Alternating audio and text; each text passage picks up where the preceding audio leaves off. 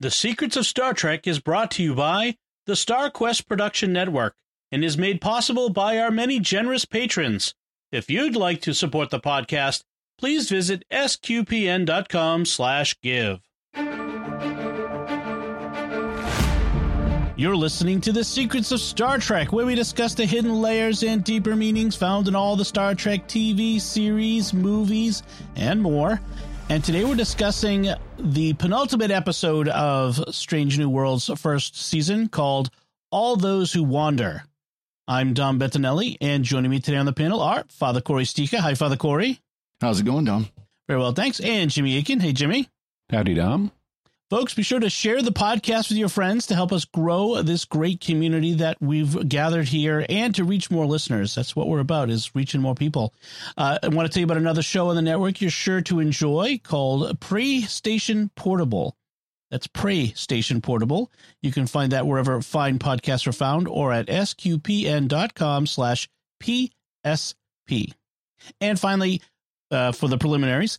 Stick around to the very end of the show. We've got some great audio feedback. Uh, great feedback, not audio feedback. Audio is me t- uh, reading it.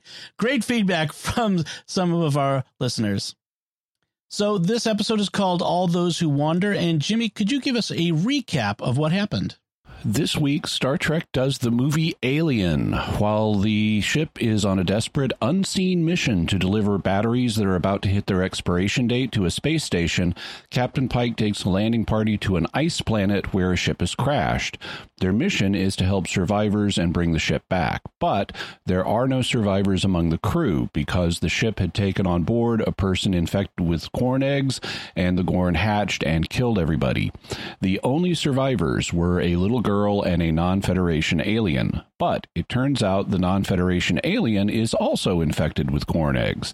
And we get an actual chestburster scene with multiple Gorn chestbursters. So now the little girl is the only survivor of the ship. After that, we're into the movie Alien, and the gang needs to get rid of the Gorn before they can mature. The Gorn avoid cold, so they use the ship's environmental systems to herd the two surviving Gorn into the same space, at which point they fight for dominance and one dies. Hemmer then freezes the Gorn Alpha into a statue, and La'an satisfyingly smashes the statue. But all is not well, because one of the Gorn sprayed Hemmer with venom, and he's infected too. Gorn apparently mature in Aenar really quickly, and Hemmer sacrifices himself by going outside onto the surface of the ice planet. In other news, Uhura is at the end of her tour of duty on the Enterprise, and Hemmer advises her to stay. Spock lets out his emotions to fight the Gorn and finds he can't easily rein them back in. Nurse Chapel gives Spock a hug to comfort him, and La'an takes a leave of absence to help find the little uninfected girl's family. The end. That that was my very first note too. Is it's aliens? yeah. Except uh, the only even, thing missing is even got a little girl. Yeah, I was gonna say the only thing that's missing is the cat. yeah. so the personal log at the start of this one was from Uhura, which I was surprised by because I was I was expecting Hemmer because we saw Hemmer mentioned in the uh, in the uh, recap of previous episodes, and I'm thinking, well, certainly we've got two episodes left. This must be the Hemmer episode, right? And it is. It's just, he's. It, they just chose not to do get to know the exiting member of the crew episode. Yeah. I kind of want to talk about that up front because that's sort of the yeah. big news in this one. Uh, how do you feel about Hemmer departing already? Like getting like losing this character off the bat and making a big sacrifice of uh, one of the the big cast members. What do you think? All I, all I can say is there's no body. of course, we always joke nobody doesn't mean they're means they're not dead. Um, I, I, don't know. I and, and, I don't know if they would actually pull that. If they, if this is like the actual like permanent death of Hemmer, I'm actually really surprised because he wasn't a big character to begin with. He only, you know, he only showed up in about half the episodes, mm-hmm. if even that many. And even in those, he wasn't a major character except maybe one or two of them. So uh, I'm kind of surprised, and I don't know if I don't know why they would do that unless they they're planning on bringing in Scotty next season or something. Right. I am of mixed emotions about it. On the one hand, I thought Hemmer was a very interesting character, and I was looking to see his character explored more. Um, so I am disappointed to lose such a promising character on the other hand, I appreciate the writing chutzpah of of of killing off somebody like this. Um, mm. It wasn't expected, and you know the chief engineer is traditionally a prime role on the show, and it's not the kind of person you expect to get killed, you know, in the first season or ever. And so I was uh, I appreciated I appreciated their desire to upper, upturn expectations and uh, and kill what appears to be a major character really early. I think that's uh, that's that's a good writing move. But on the other hand, he was a really promising good major mm-hmm. character, and mm-hmm. I would have loved to see more of him. So I think they have us right where they want us. I re- I really hope they don't pull a Discovery, which is what what they did with the d- Doctor. What's his face on Discovery? Yeah, uh, like he's dead. Oh no! And then in a season later, we're like, oh, he's not really dead. He's back. Yay! He was only mostly dead. And it's like, uh, I mean, I yeah, we don't uh, we don't need that. Yeah, I, I like Hemmer, and I and I'm surprised because he's also kind of a representation character. You know, as a mm. as as a blind uh, person playing a blind character. I'm a little surprised that they took that step that they, that they would do that, but uh, it you know that I feel like the, the producers of Strange New Worlds are not like we saw with Serene Squall, not being bound to expectations for how to treat certain kinds of representation characters, shall we say? Uh, so uh, I'm glad that they're they're they're feeling free to do that, and I'm glad they take a risk. But yeah, I I kind of liked Hemmer. I was starting to, starting to grow on me, and I wanted to know more about the Aenar and their culture. Yeah. So it's it is a bit surprising, um, especially given the fact that the eggs would grow so quickly in the Aenar, given that they're a cold blooded species, right? Or no? Uh, mm-hmm. Well, they're from a cold planet. Cold they're, planet, you know, so they're a warm blooded species. So maybe that's yeah. the difference. Oh, yeah. Well, there's no. I mean, it's it's all just con- plot convenience anyway. How fast yeah. it matures in you. So, I, you know, I don't know that we need to worry too much about that. But yeah, I mentally noted as well. They must mature really fast in Aenar. yeah. Well, in, in, the Gorn themselves, you know, they're, they're they they hatched, and five minutes later, they're already going to their you know adolescent phase, molting yeah. to their adolescent phase. So I I wondered about that. I'm I wasn't sure that those weren't previously hatched um, Gorn from the first yeah. batch. Unclear. Well, they, yeah. Yeah, it was unclear because they, they were counting down the number that were remaining from the four that had hatched. That one of them was killed right away. That four had hatched. One of them was killed right away. So there are three, and then they were counting down to the one, the alpha. Yeah. Yeah. So. I, I could see how you could read it that way, but like when there's a moment after the um, after they're hatched, after the first one has died, where there's another one that gets stepped on, mm. and what steps on it is much bigger. Yeah, and yeah, and so, I missed that. Yeah. So I interpreted those as as Gorn from the previous batch, but I also wasn't clear on well then what happened to the other two small ones. Mm-hmm. Right. It, like something killed the the two red shirts in this episode, apart from Hemmer. Uh, we'll talk about them in a bit. So it must have been these these bigger ones. But yeah, I, I would love to know more about the Gorn life cycle and how how how this is all working here. Uh, it's interesting. So Uhura at the beginning makes her uh, this log, and she mentions her time in the uh, Enterprise is ending as a cadet, and that she's not sure whether she's going to continue on. By the end of the episode, it's cl- it seems clear she's going to be continuing. Although, mm-hmm. is she going back to the Academy or staying on the Enterprise? But if she stays on the Enterprise, she basically serves her entire career in Starfleet on the Enterprise. If you think about it, it's kind of interesting. Yeah, it also they're doing something that is a it's a it's a staple in serialized TV where at the end of a season they're not entirely sure who's going to come back Mm-hmm. And so they write characters into positions where they can gracefully exit from the show if needed. So they've gotten rid of Hemmer. That was planned. But they've also put Uhura in a position where she doesn't have to come back.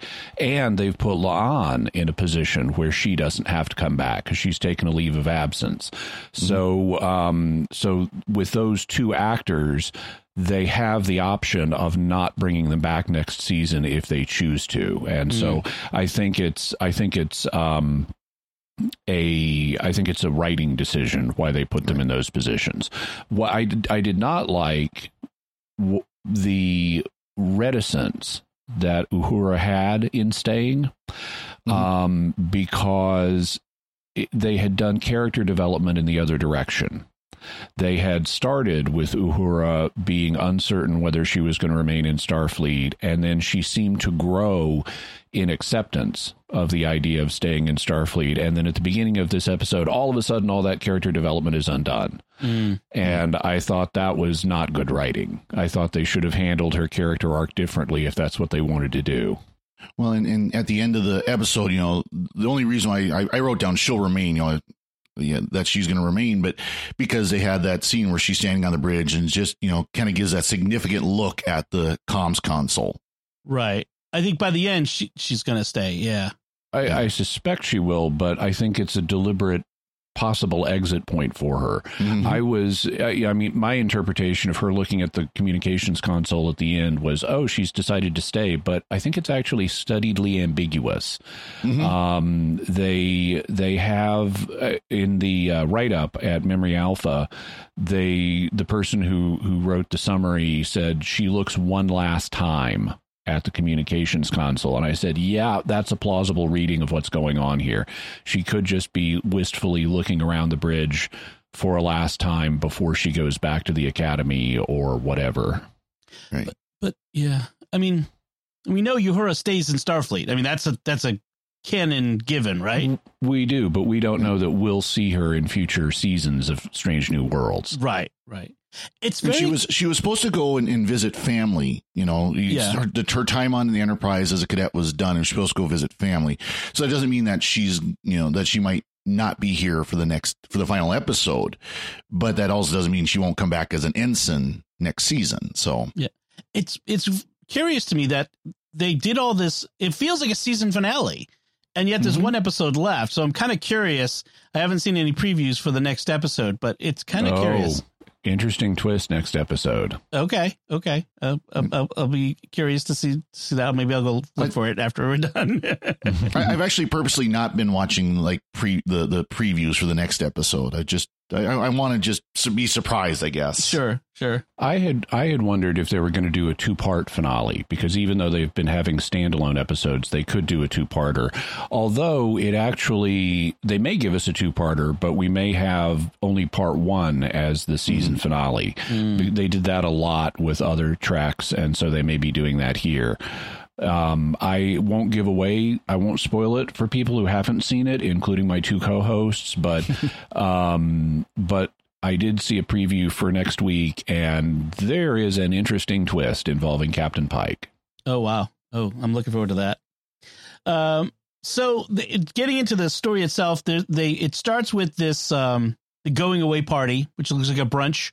Uh, I I really like I don't know Pike's style is so kind of friendly and relaxed in so Mhm. many ways. Uh, and he's having everyone over for for brunch, and he's making stuff, and uh, I'm making waffles, and like apparently Pike is a great cook. Like, it, it's and I kind of like this whole thing with La'an showing up for this briefing for this priority one message. She missed the brunch, but she's coming to get the. uh the you know, the food and she's eating while she goes and she's like, "Well, this is this is really good." I, it was fun. She was almost reluctant reluctant to even take the food in the first place. She's like, "Oh, don't worry about it. You know, I don't, need it." And he's like, and he just puts it in front of her. and She starts eating. It's like, this is really good. Uh, oh, I also I want to mention it's kind of a funny quirk that happens uh, during the the brunch. Uh, at one point, Una wants Pike to give his the speech that he needs to give, the going away speech, uh, and so she motions to him by tapping her wrist, which is a whole wristwatch thing. That's Mhm. there, you know. So apparently, several hundred years in the future, they're still re- referencing wristwatches. Although I'm gonna guess wristwatches have gone out long before this, but or maybe not. But it's kind of funny that it remains as a uh, as a gesture for hey, look at the time. I thought that was funny. They, they may have implants like in uh, in Larry Niven's known space series, where you've got a wristwatch that's inside your wrist, and you Mm. just look down and it lights up. Oh, subdermal. And- yeah. Mm-hmm. Maybe, maybe that's the that's their retro retro scene is things like wristwatches and yeah. stuff like that. Speaking of retro stuff, so they've they've got to isolate the in order it, it you know it's it's obvious writing moves, but they they've got to isolate the people who are going to on this mission. So they've got to give the Enterprise something else to do, and they have this conflict between we've got two priority one A missions. What do we do? And it's like, wouldn't your orders have covered that? Yeah. You know? I mean, does Starfleet not have it on the monitor board what you're already assigned to do, and someone else just gives you another priority 1A mission without clarifying which takes priority? That doesn't seem to make sense. But they decide to do both. And the other priority 1A mission is we've got to get these batteries to Space Station K7 before they expire. And it, it, it's, it, really that's the priority 1a mission you got to get the batteries there before they expire in a week how often are they bringing urgent w- batteries to k7 if they expire in a week Right. you know is there an emergency battery shipment every single week why don't you get better batteries than that Right. Or if the I thought batteries last a lot longer, maybe you should get them there before.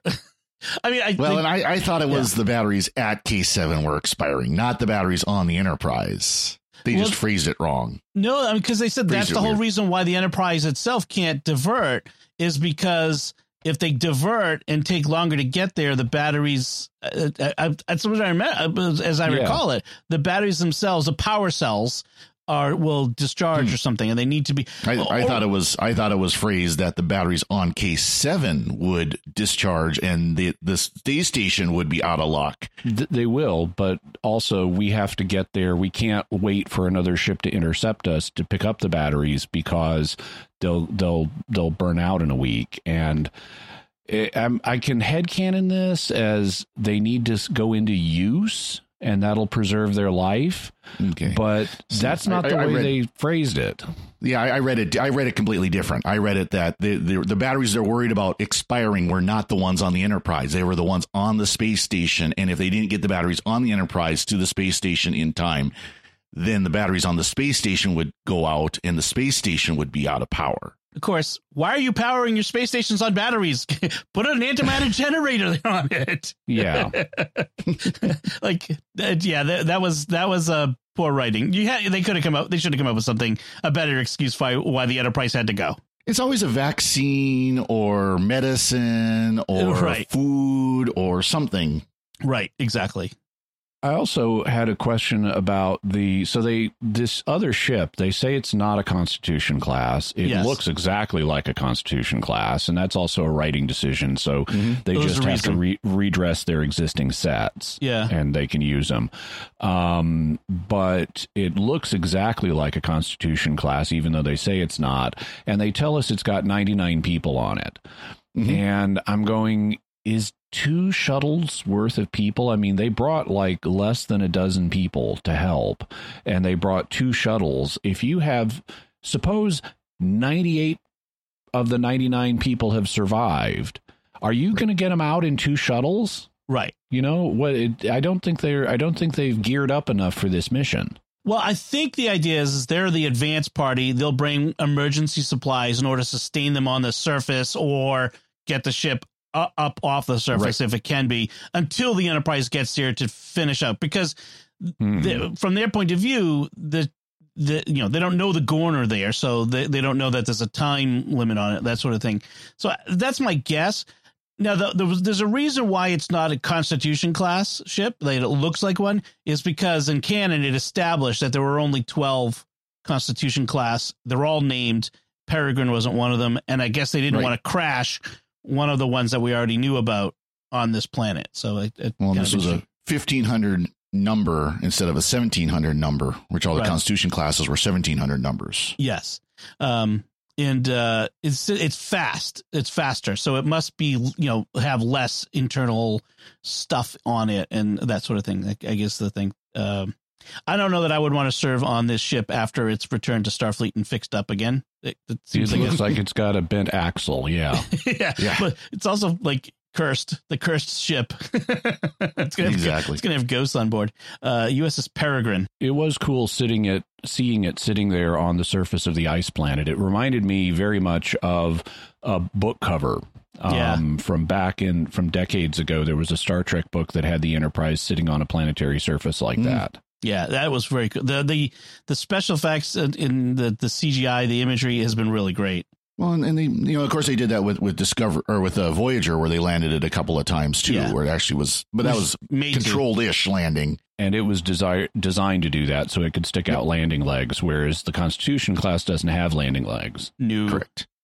Uh, so a couple of the notes just I had from the uh, the briefing is uh, we find out that La'an is in therapy dealing with her Gorn issues, trauma Mhm. trauma, yep, the PTSD and that, that sort of thing. Um, the the the briefing takes place. Like I said, in Pike's quarters while he's cleaning up from the party, and I'm thinking, why would the captain have to hand wash dishes?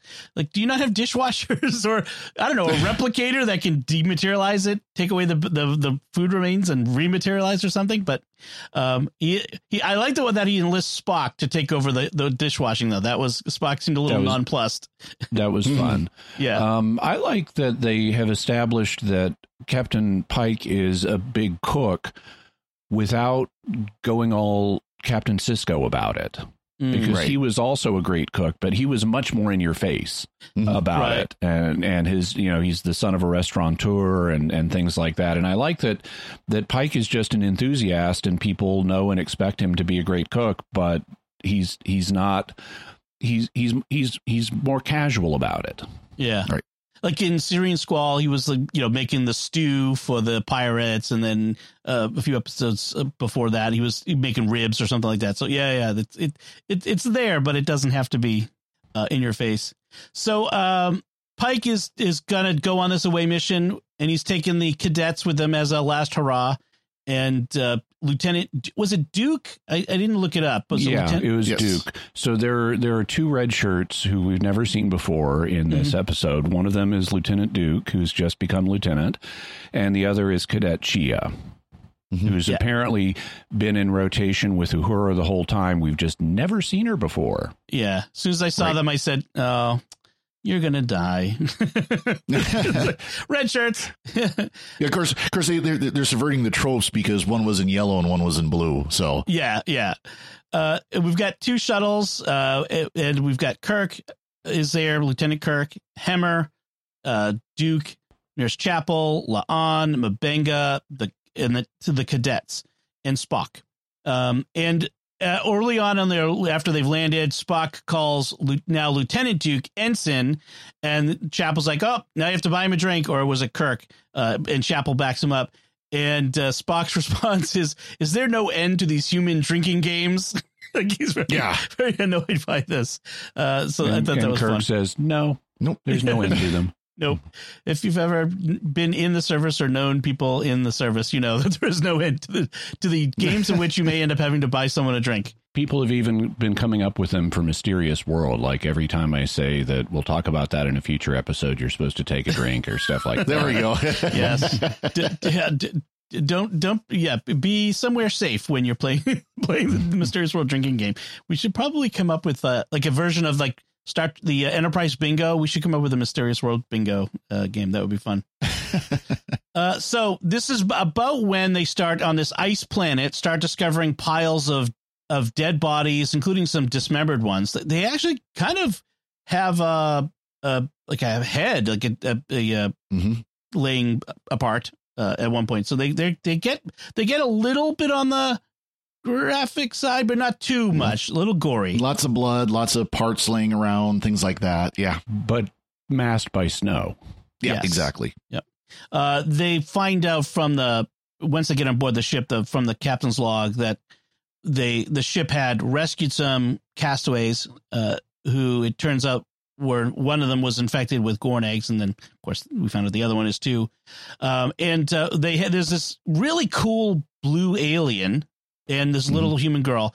I, I thought this alien co- looked really good, and uh, the the It Universal looked Tran- very Star Wars. yes, it did, it did. Yeah, Uh, Universal Translator doesn't translate the alien, so La'an turns to Uhura and says do something, and then Uhura says, "That's not how linguistics works," which is also very Star Warsy. Yeah. very Han Solo. That's not how the Force works. I, I love that line. Hmm. And uh, and then they come across the little girl, I, I have to. I feel a little surprised. They don't ask the the right questions of them. Like, you know, how were you infected by the Gorn? How did you get to where you are? Like, you, we just don't get any of the the usual questions of them that you would expect. Well, La'an starts doing that. I mean, she and she starts doing it aggressively on the Yeah, little girl, right. and, and Doctor M'Benga tells her to back off. Right.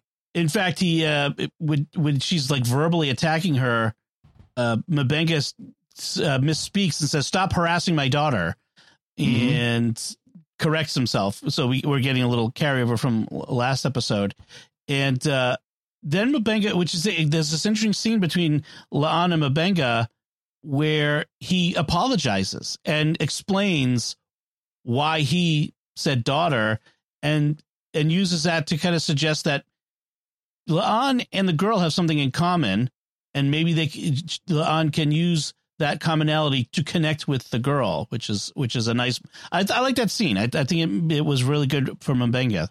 They also have um and so what's keeping them in the ship at this point is that there's an ice storm outside which we've heard about. We heard spock at the beginning when they landed say that there's going to be an ice storm in about six hours so we can infer that there's an ice storm out there and then we're told that the ice storm is going on and that's why they can't just leave once the Gorn are hatched um and so that's another writing ploy to keep them isolated in the ship so the story can happen. Um, you could do the same thing, though, if this ship wasn't crashed, if it was up in space. There would be an Mhm. obvious reason why you can't just go outside. And and so I it was a li- it was just a little obvious to me okay first we've got to get the enterprise out of here and then we've got to lock them in the ship and so we'll use a battery mission and an ice storm for that. Um, and it was a little bit paint by numbers. I thought they could have been more creative about that. Well, they also they also had the ions in the atmosphere or something like that, keeping communications from working. So they even if the Enterprise was in orbit, they couldn't call them anyways. So. Right. All these different reasons for why we setting it up so that they're in this bad position Yeah, this is a recurring thing thing on Star Trek these days of we've made this we've made everybody so powerful we have to systematically disable the things we've created in hmm. order to let this episode happen. And that's not that's not good writing when you're having when you've got all these magical solutions and you've got to you've got to disable all of them or almost all of them in order to let your story happen. Yeah Is, isn't that New Who? I mean, isn't that like the entire story of New Who?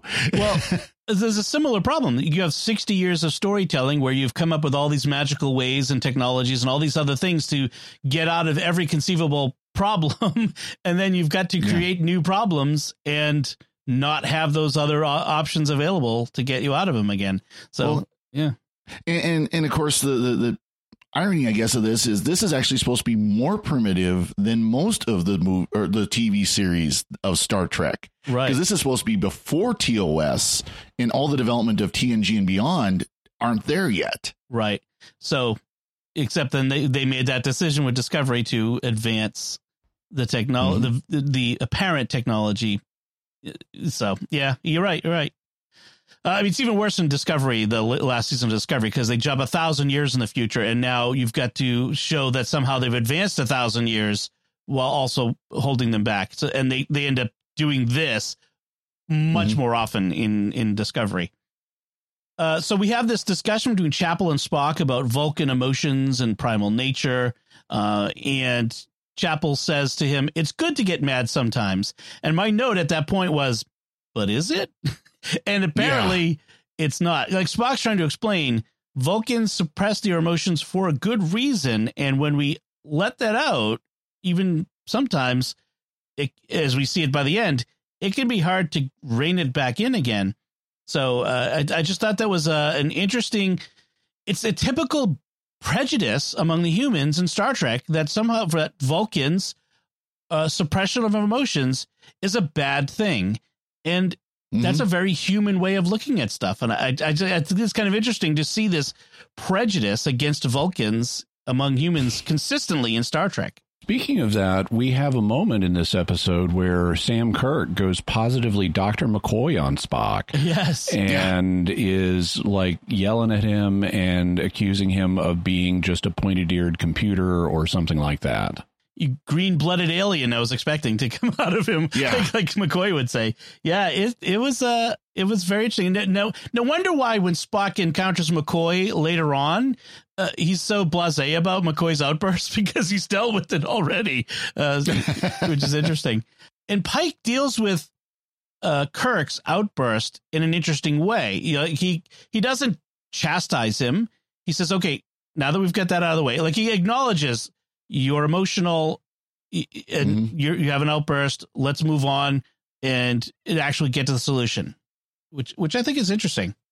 It, it's interesting. It's also direct insubordination on on uh, Kirk's part because Kirk is Spock's junior. Spock Is is, his boss. Yeah, Oh right, they Chief introduced him Science. as, yeah. as yeah. So Spock is the head of the science department, and uh, Kirk reports to him. And wow, you're really kind of insubordinate there, aren't you? yeah, yeah. Yeah. It was it was a little bit of the you know guy from Galaxy Quest. We're all gonna die. it did seem like it was that. very much like that. right yeah. down to the mustache. That is true.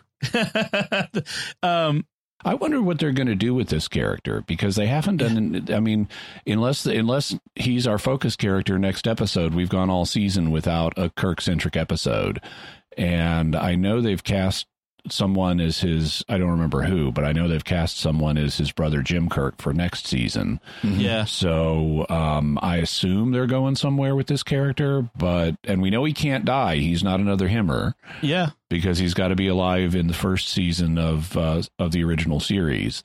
So Yep. I wonder what they're planning on doing with him. Thus far, not much.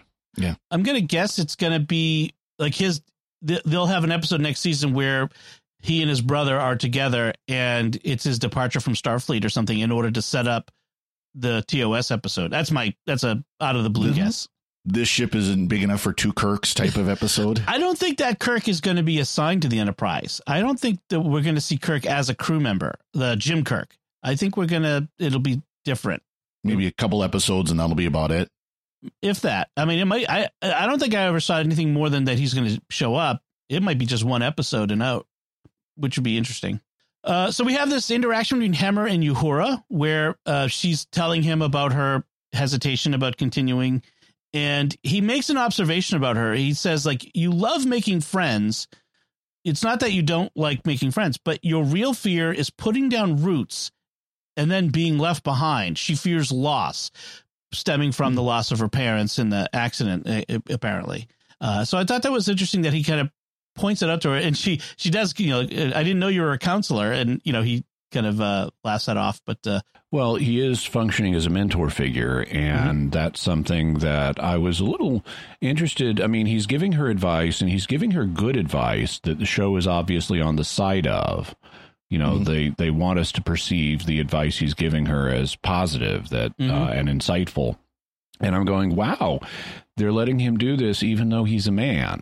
But I guess maybe it's okay because he's a blind man. and he's about to die. So the uh, mansplaining. Uh, so then we have the the the sick bay scene where uh, you know the the blue alien is about to do a chest burster, and uh, they're so. I, I know that M'Benga scanned him and he doesn't have eggs as, as far as they know, but they're so like blind to obvious. He, he's in distress. Although there's one point Chapel says, "Oh, he has an elevated heart rate," and I'm like, "How do you know? How do you know? Yeah, exactly. I assume it's from a minute ago. Yeah. I guess. I guess. Uh, although, how do you know that's not normal for uh, this species? You know, the if it's a completely unknown species, you can't you, you can't know. So I just thought it was kind of funny.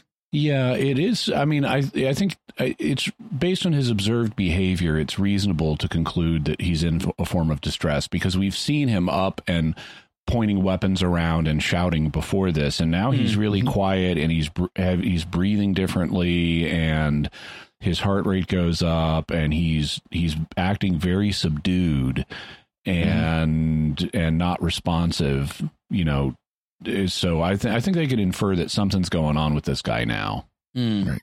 So we get the little Gorn chestbusters coming out, uh, and they skitter away, and uh, Chapel escapes by uh, getting into the bio bed with the force field around it to protect herself. Yep. Uh, Mhm. They also can do the predator thing where they see with like I don't know special vision uh, in the in the dark. They see their prey as a luminous figure against a darker background. Right. Right. Sort so, sort of like infrared, but but uh, something like Not. that. Yeah, Yeah. but not. um, Hmm. and and this gets us to something that um, was implicit in the Alien movie at the beginning, and they've since become more explicit about it, which is that the aliens are bioengineered because Right. they're like Mm. they're too perfect as as predators. You wouldn't evolve this thing with the acid blood and the ability to you know. Uh, borrow genetic material from and come up with an alien xenomorph form of something else. I mean, it's all it's all too convenient, and that tells us it's deliberate. And I'm I'm going okay. So the Gorn are are invisible to all your sensors, really, Yep. all of them. That's that's that's like that's way too convenient, and they're telepathically invisible to Hemmer. It's this is Yeah. this is too. Con- How did invisible to all sensors develop evolutionarily? How did that happen? Um, it's it's making it seem like the Gorn are genetically engineered in some weird way that allows Hmm. them to have these abilities. So or I'm th- Yeah. I'm thinking that the Gorn are some kinds of they're they're some kind of bioweapon. Um, Not only do they have not only do are do they have sensor and telepathy invisibility, they also spit acid, which um, which is like the alien bleeding acid, and it's um, it's acid that infects other people with their eggs, which really doesn't make a lot of sense, but um, you know whatever this venom is it's it, they're like tribbles. They're breeding before they're born or before they're mature. And it, uh, it all of this is like this is some kind of bioweapon people. This is all too coincidental to just be natural evolution happening. It could be someone else bioengineering them, but they could be engineering themselves to right. as they encounter a new you know potential enemy, they engineer themselves to be kind of like the Borg, adapting to mm-hmm. whatever right. challenge they they get they face. You know, they even talk about how the eggs themselves are impervious to the sensors. The sensors can't read them. Right. And I mean, first of all, that that that that does kind of have a little bit of a, but you wouldn't notice something missing in the scan. I mean, Like a you blank wouldn't notice that there's open blank spot that's not seeing being seen by the sensor. But beyond that, the fact that this is a passive sensor resistance, it's not even something like their bodies emit right. to cause that resistance.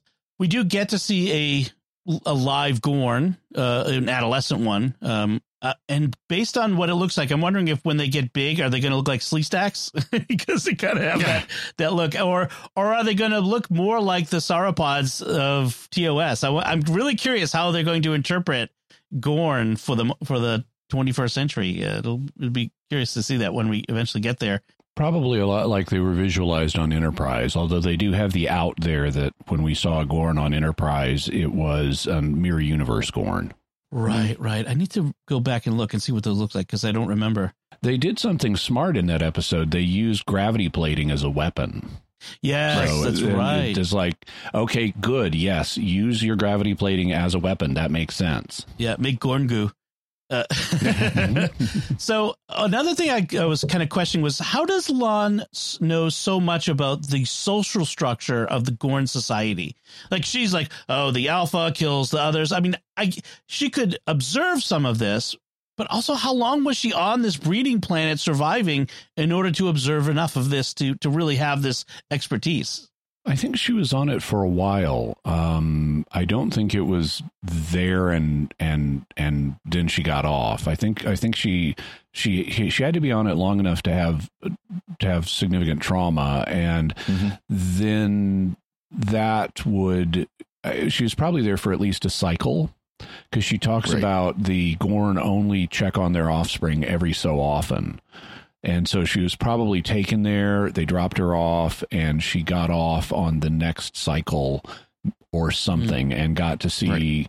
got to see adolescent Gorn fighting for dominance and stuff like that. Ah, okay. Right. Yeah, that's true. So Hemmer, well, they're setting a trap in the cargo bay. They're going to basically funnel the the surviving Alpha into the cargo bay, and they've got this. You know, they're going to shoot it with cold because it's a lizard, and uh, it'll disable it. Um, and Hemmer says he won't. He, he, the the Aenar are pacifists, so he says I won't kill the Gorn, but I will do what I must to protect my crew. Uh, which is interesting, and it's and that's a contrast with La'an, who says she's happiest when she's hunting the Gorn. You know, there's a so we're having these contrasting two uh, two attitudes, but uh, it's kind of interesting to see Hemmer again. This is why I'm going to miss Hemmer because he's an interesting character, like this pacifist who is also willing to defend the innocent, and he's not an absolute pacifist. So kind of interesting.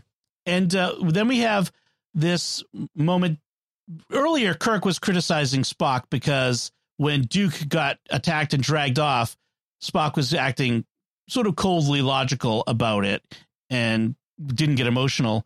And then when he the moment comes when he needs to uh, get this Gorn uh, to challenge it to to you know for alpha status, he releases his rage and. st- Goes kind of crazy, starts roaring at it, and I, it, I think at one point Pike says, "How many Gorn are in that room?" because it sounds like uh, Yeah. it sounds like it. Well, uh, there is a second Gorn though. Um, so Pike has picked up on Oh, something okay. on the audio that suggests there's Mhm. a second Gorn there, and he tells Spock to watch out for it. Um, this, so I, in terms of Spock releasing his emotions, he's got a little ritual that he does to release them. He says like the rage that is in my heart, I release or something like that. And then he he he yells and starts going crazy. And this was something that I thought they cut it short, which they needed to, but anytime you have a character yelling in rage, it has a real risk of coming across comical. Yeah, um and and they they walked right up to the edge of that. If they had held the scream longer it would it would be comical. That's like why we have all those me internet memes of kirk going Khan! Ice you cream know headache. or or or darth vader going no! or Yeah. you know things like that.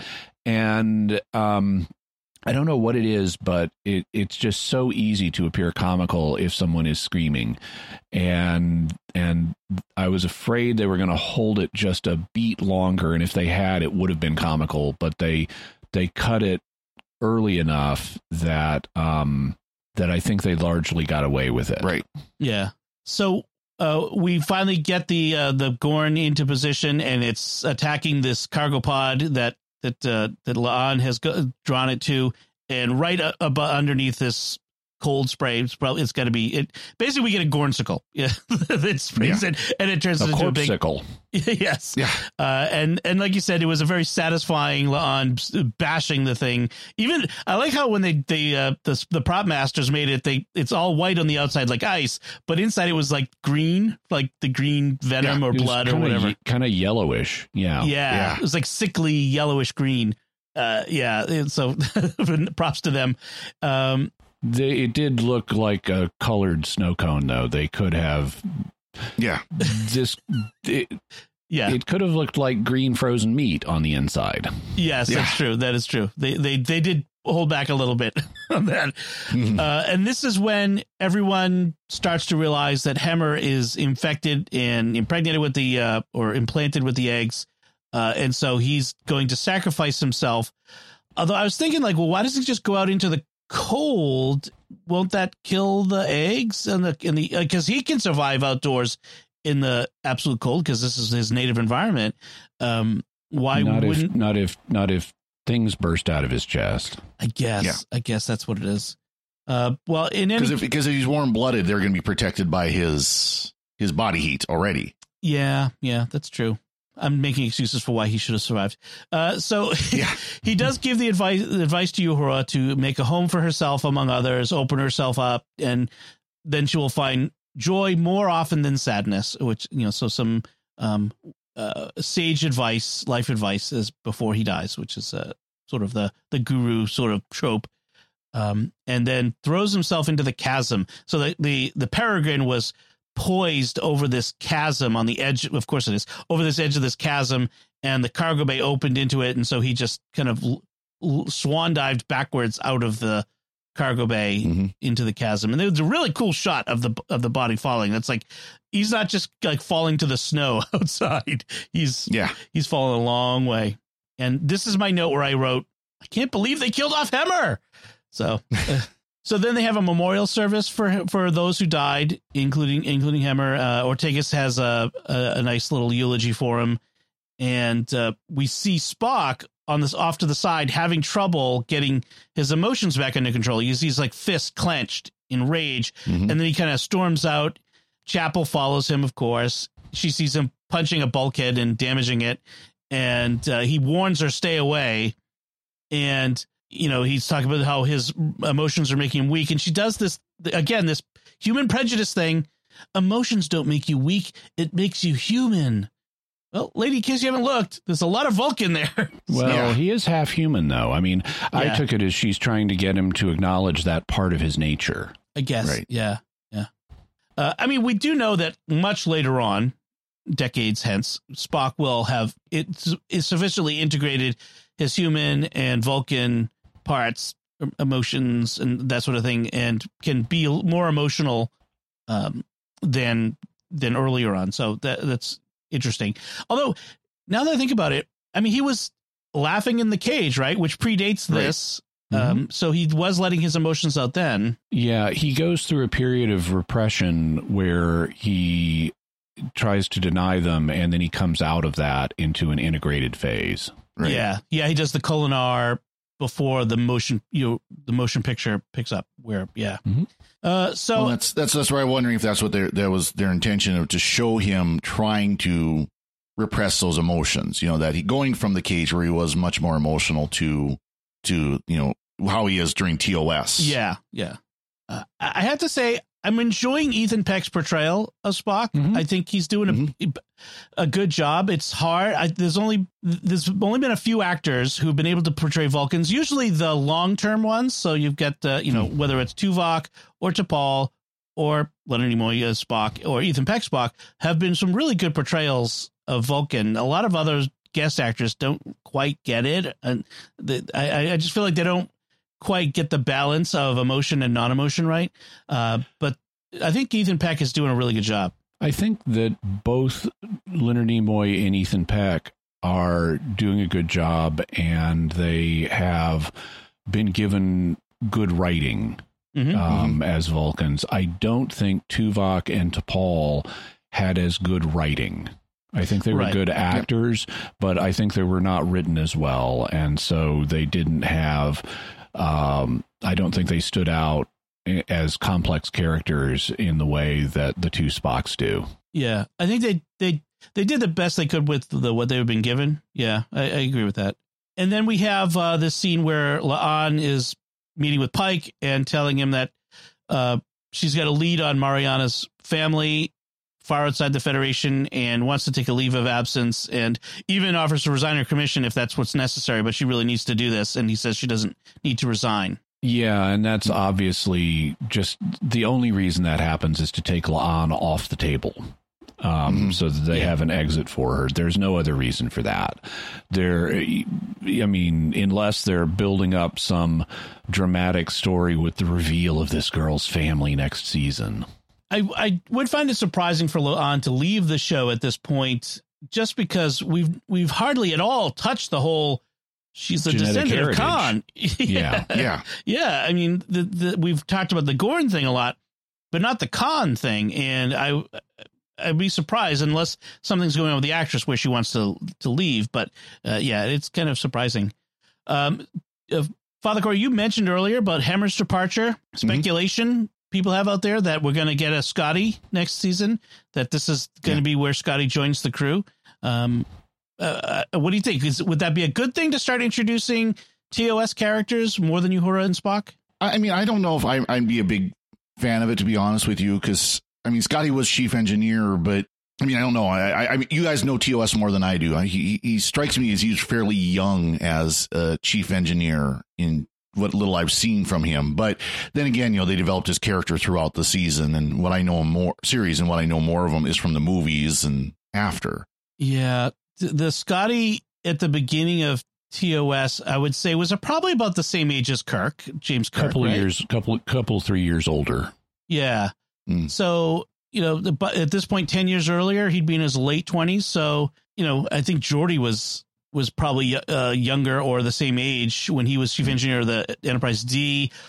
Different era. I don't know, uh, or he'll maybe even just joining the crew at all and being a junior Right. engineer or something like that um, would be interesting. Yeah, I'd be hesitant about that. We've got enough of the original cast running around already between M'Benga, Chapel, and Uhura. Um, I would Mhm. be hesitant to add more of the original cast in. I mean, I assume we're getting a new chief engineer. I just, I would, Right. I would Yeah. hesitate to have it be Scotty. It it could be like first season TOS where it was you know eh, chief engineer of the well that that was like chief engineer of the week, but um, hopefully they won't do that in this. But there will be a chief engineer. TOS or TNG? uh, TNG TN means. TNG the first season. You had Argyle and you had um the the the female chief engineer and the, Yeah. the- you know you had a couple different ones. There was another guy named Singh or something, if I recall Yeah. correctly.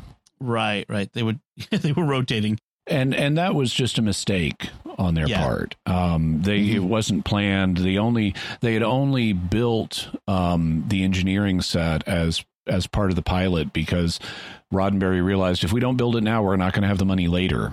And so Right. they they they hadn't really planned a regular chief engineering character for sure. They hadn't locked it in as a main cast member, and it they wouldn't have one until it became Geordi. It was just a rotating Yep. chief engineer of the week. You know what's interesting is M'Benga is going is chief medical officer, and I was just thinking about this now. But by the but ten years hence, he's not going to be the he's it's McCoy will be the chief medical officer. I know that's really strange. Um, Yeah. Having someone cease to be chief medical officer but keep working on the same ship. Under someone else. Yeah, that's a little odd. And yeah, well, I mean, M'Benga is only in like a couple episodes though of the Mhm. original series, so it. I mean, we could say it was overlapping tour of duty and then rotated out, or you know, or we Yeah. could just say he he uh, that McCoy was more qualified, or we could have a story where M'Benga screws up and gets demoted. Yeah, and gets demoted. yeah, it's possible. Yeah, and maybe just the doctor thing is different. You know, we we did treat the ranks and doctors different, but uh, yeah, it's kind of interesting. So, anything left to say about all those who wander, uh, Father Cory? Um, I, I figured you probably got a kick out of the uh, shuttlecraft be called Station Wagon. Yes, The old dad joke about "Don't make me turn this car around." Yes, I that figured, was I figured you probably got a kick out of that. I did. I like uh I like how Pike uh, never changed his passcode, and the default passcode is two four six eight ten. yes, I was surprised it works on multiple ships, but yeah, Well, you know, I'm I'm sure it's it's one of those things that's all in their, their computers somewhere, and if you hack it, you know, you can uh, you can find it. But Yep. uh, but yeah, I just got a kick out of those, those two things. I thought those were pretty good little one liners. that was good. That was good. Uh, Jimmy, how about you? So let's see. Um, I thought the alien plot was a little rushed. Um, it's it's not even once we get to the planet, they spend a lot of time before we get to the chest burster, and then the battle with the aliens. I thought was too compressed. I thought they, they could have let that breathe a little bit more. It would have been more satisfying. Um, we then had this big post climax sequence of winding down with all these different people doing stuff. Um, I thought the balance was not exactly perfect. It was still a good episode, but I didn't think the balance was perfect. Um, there was a line where uh, Kirk turns to Uhura at one point and says, "You really are good at everything," and I'm like, "Yeah, come on, just let me like this actress and her performance." Stop Right. telling stop telling me stuff that's perfectly obvious. Um, so I didn't like that line. It seemed like there was one other thing I was going to mention though, um, and it was more of a meta level comment, but I don't remember what it was. Okay. Well, if you if it comes to you, uh, interrupt me because I'm about to g- go into our discussion of listener feedback, and our first feedback comes from Brian, who sent an email. He says, "Has anyone else noticed that the end credits of Strange New Worlds have the same font and look as the end credits in the original series?" Uh, well, Hmm. I, I to be honest, I don't watch the end credits. I, I usually Yeah. stop the Paramount Plus playback and, and, and go on to something else. Uh, but that's very interesting and not surprising, I suppose. Have you either of you noticed this? I I didn't notice, I- but Yeah, I tend not to watch the end credits either because I need to immediately summarize the episode before I forget it.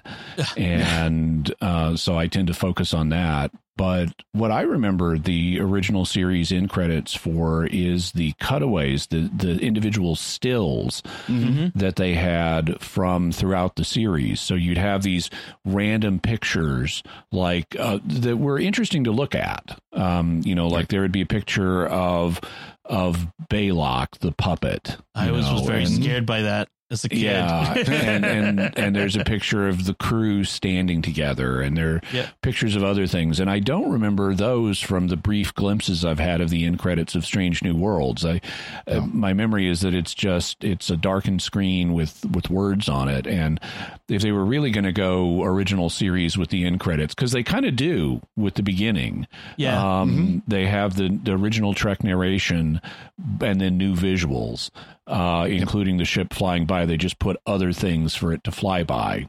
Um, Yep. If they were really going to go uh, original series for the end credits, I'd like to see them put in dramatic pictures from the different episodes. That'd be fun for season two. They should do that. Mhm. Yeah, that'd be good. Yeah, when I was a kid, the, the I would always like have my dad like turn the channel or turn it off before Balok came on because I hated to see the, the Yeah. Balok yeah, puppet. Um, so, and then our next uh, email comes from Ryan, who writes, uh, "Big fan of the show, and I appreciate all the hard work and time you dedicate to the show. I'm a broadcast engineer by trade, so I wanted to make a special note about how clean and consistent your audio is. Most Trek podcasts I listen to have wildly varying audio levels, and you guys have a very professional sounding show. Uh, I just want to pause there and say thank, Yeah. thank you, Ryan. Uh, I, yeah, thank you very much. that means a lot coming from someone who's a broadcast engineer. I, I, I put a lot of effort into making sure all our shows sound as good as Yeah. we can. and we do we do the best we can, even when Starlink, which I have to use, uh, decides it's going to glitch out like it did on this one. So yeah, yeah. Hopefully, you won't notice. I, I've uh, I'll edit that out. Uh, then he continues. Typically, Starfleet sends all of their power through pipes or fiber optic cables in the ceiling. When the ship is attacked, there's normally some sort of unknown sparking wire or brightly lit glass cable dangling from the ceiling. I noticed in the episode "All Those Who Wander," Starfleet in the t- TOS era is still using 240 volt AC and the UK green, blue, and brown standard. Nice to know I can be a Starfleet engineer if I'm ever frozen in space. Yeah. uh, Jimmy, you remember what you were going to say? Yes, it's the title of this episode. That's why Oh. it was made a all all those who wander. Uh, the completion of the phrase is all those who wander are not lost. Yes. and I don't see exactly what that has to do with this episode. But um, I mean, you, you, you- I guess some of our characters are wandering, but um, but it's not exactly it's not exactly clear to me what why they wanted to call it that. However, I am really glad that um, that our our correspondent will be able to serve as a Starfleet engineer should he be frozen in space. That's awesome yeah, just just don't don't be don't get infected with Gorn eggs first. And I, Exact- I should mention, I, I really appreciate the title because that that is a quote from J.R.R. Tolkien, uh, The Lord of the Rings. Um, The full quote is all, was uh, all that is gold does not glitter. Not all those who wander are lost. Uh, right. So it's uh, which is um cool that they use that there because I'm a huge Tolkien fan as well. Um, So all those who wander, yeah, it is curious. Like who is who is wandering? Is Uhura? I guess. lost or not lost. Yeah, Uhura Yeah. is the the logical one, but um, she her arc is kind of small in this. Yeah, Mariana. Yeah. it's it's a it's something to ponder.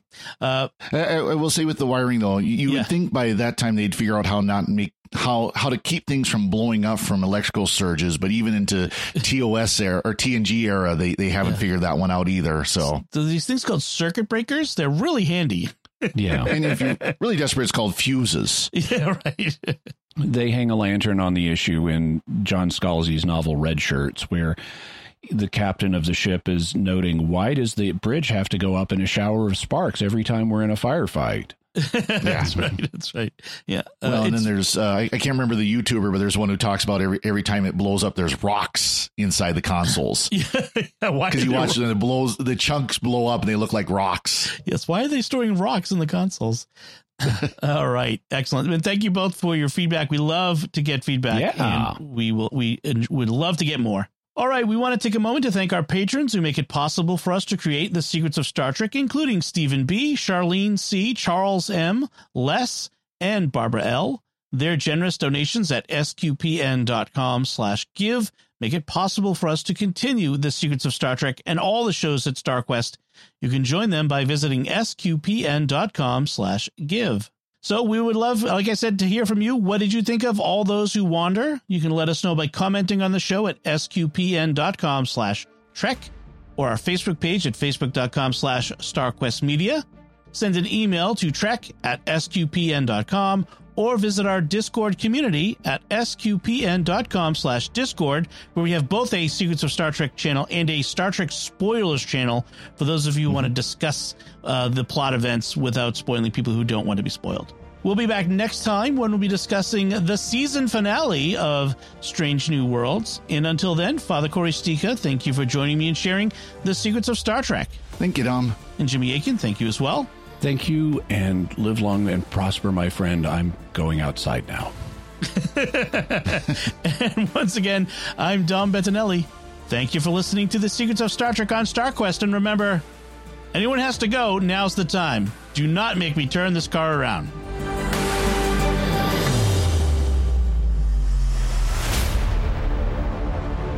Which I have said many, many times.